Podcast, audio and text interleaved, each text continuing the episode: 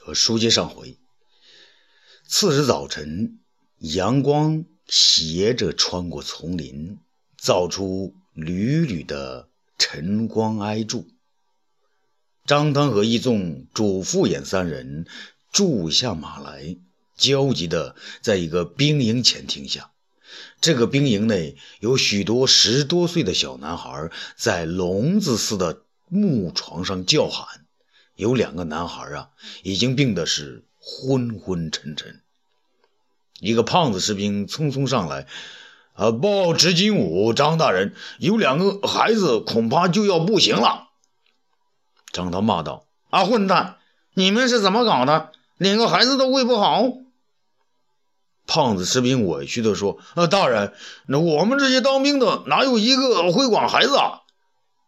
易纵就劝说道：“张大人。”不要急，不妨放出风去，说有啊两个孩子已经死掉。如果郭大侠还不出来，将会有更多的孩子会死掉。张汤不以为然，易大人，这样的话，孩子的父母可是要闹的。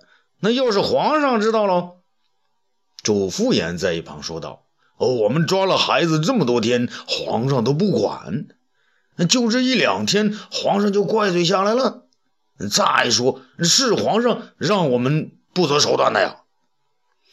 张汤一听呢，觉得也有理，可他觉得易总说：“易大人，我担心呢，那东方朔一旦病好了，设个计策去见皇上，这事情可就……”易纵也是不担心，东方朔的本事我已经领教过了。张大人不是说好了的吗？你负责看好杨得意，不许他向东方朔啊通风报信。东方朔的家呢，我也看好了，不许任何宫里的人进去，连他那二儿子东方辛苦也不让回去。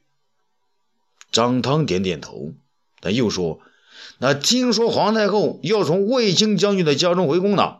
魏大人要是出来问这事儿，皇上啊也会变卦的。”那易仲急了，那就事不宜迟，你们。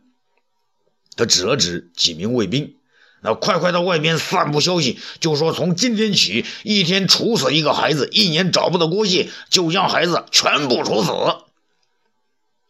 主父偃呢，幸灾乐祸地说：“啊，用不着等一年，依我看呢，放着鱼饵在这儿，他没几天就会上钩。何况呢，现在鱼饵啊都有点快烂了。”时隔不久啊，兵营之外来了一群父母，有两个年纪大一点的，一到营门口呢就坚持不住了，在那哭叫：“孙子，我的乖孙子啊！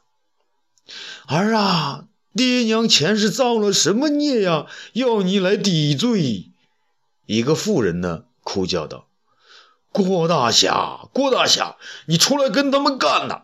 再不出来，我们的儿子全都没命了。一位男子呢也哭叫起来。啊，正在他们痛苦之际，一个短小精悍的男子身摆着一把大刀，啊，悄悄呢来到众人身边。他呢还是那个样子，很本色，镇静自若。正在哭泣的父母们惊呆了，他们不相信自己的眼睛。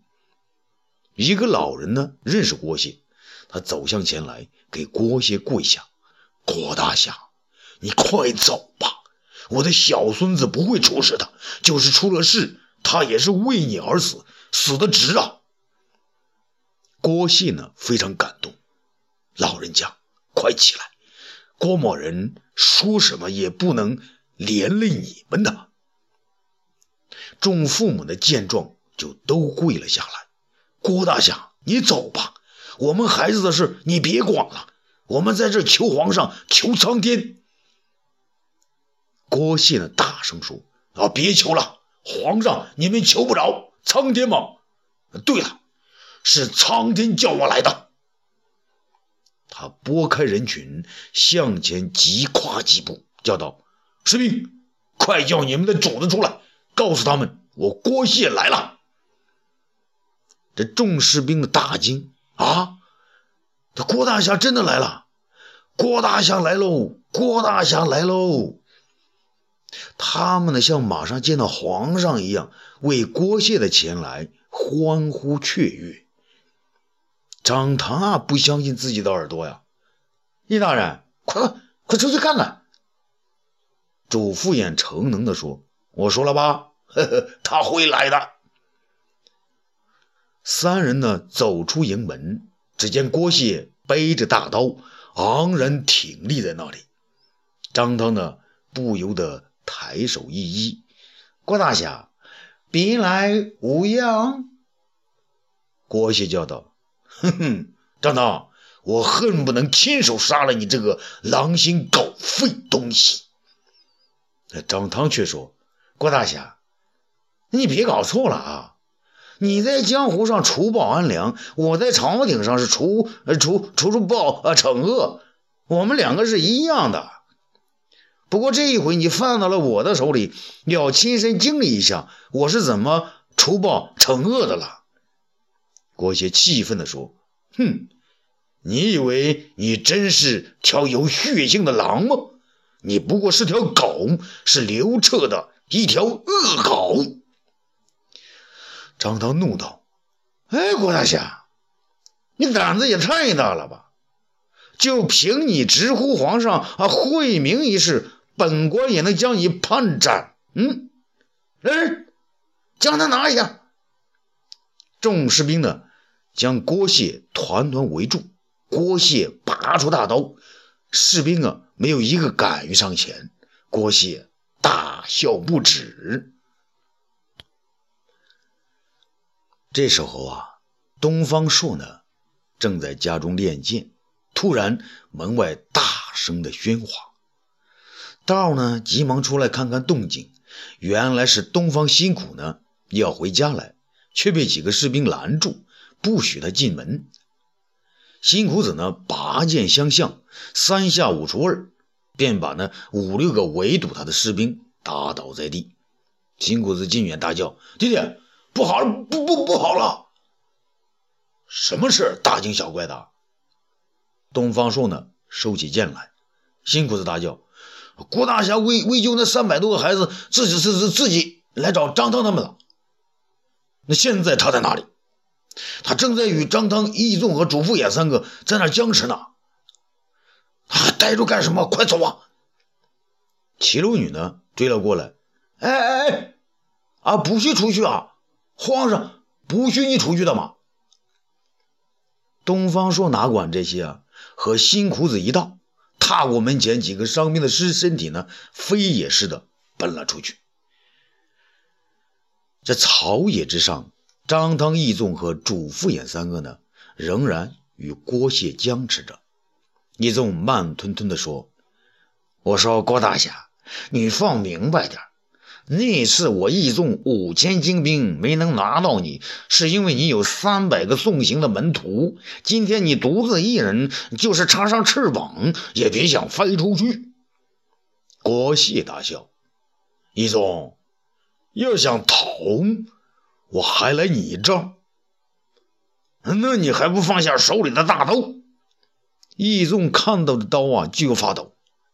哈哈哈哈哈哈！你以为我是跟你们打仗的？我是要让你们看看，你们这帮残害百姓的恶狼，别想坏了我郭谢的名声。哎，易纵说：“啊，好啊，郭大侠，你放下手中的大刀，我就放了这些孩子。”郭谢哼的一声，将刀呢扔了出去，直飞易纵。易纵忙躲到一边，胳膊上的衣服呢却被刀削下一块。周福衍呢吓得趴倒在地，再也不敢说话。张汤却很沉着，那佩服佩服，不愧是郭大侠，你们把他给我医好了。易大人，主父大人，我们放人吧。李宗喝道：“好，放人！那统统放出去！”那个胖子士兵呢，将关押小孩子的营门打开，一个个被摧残的不像样的孩子都被放了出来。可是那老人还在叫：“呃我的小孙子，小孙子！”郭谢呢，眼看着小孩子们一个一个的走过。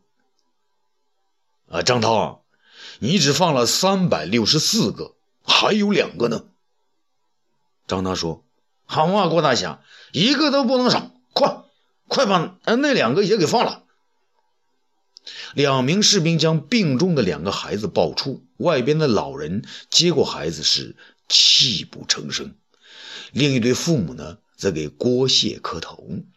李东说：“郭大侠，人放完了，你该跟我们走了吧？皇上还等着你呢。还有你在朝中的朋友啊，都会给你贺喜的。”郭谢笑了，哈哈哈哈哈！张唐一宗。你们以为我郭谢是可以侮辱的吗？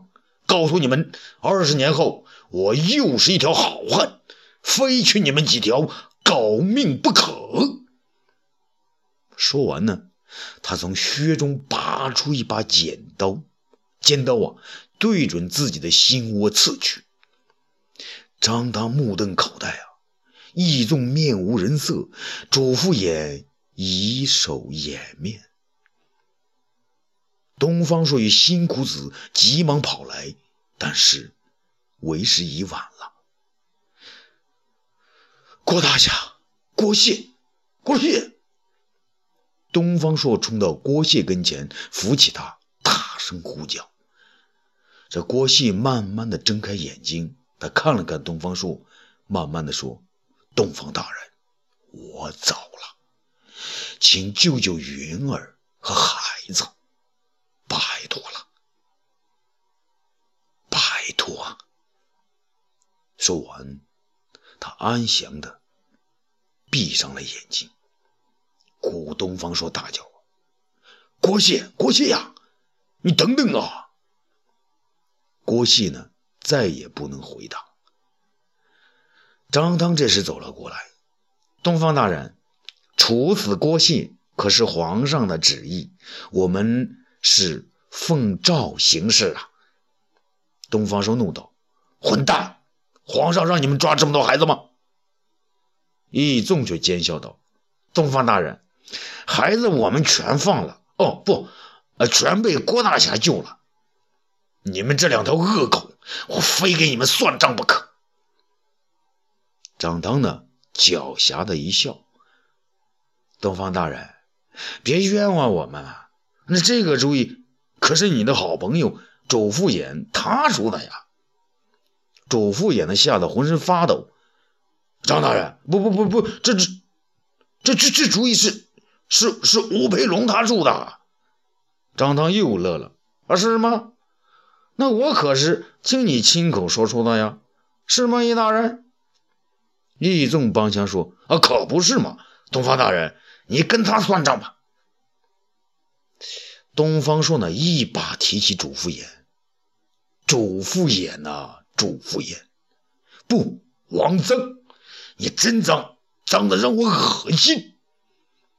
主父偃呢，却慢慢站了起来，面目狰狞地说：“东方朔，你恶心有什么用啊？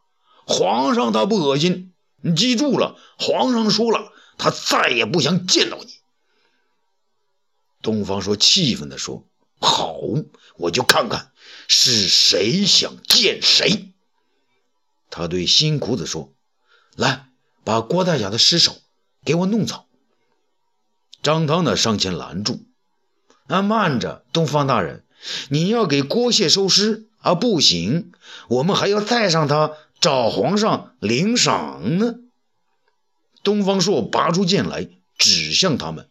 你们问问皇上赐给我的这把剑，他答应吗？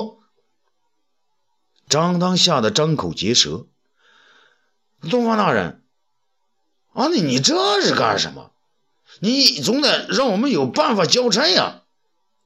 东方朔叫道：“那你们就带着你们自己三个行尸走肉去给皇上交差吧。”这义纵啊，皮笑肉不笑的问：“东方大人。”你就不怕皇上拿你问罪吗？东方朔瞪大了眼睛。你们告诉皇上，东方朔什么也不怕，只要他愿意当楚怀王，那么屈原就不怕死第二回。啊，欲知后事如何，咱们下次接着说。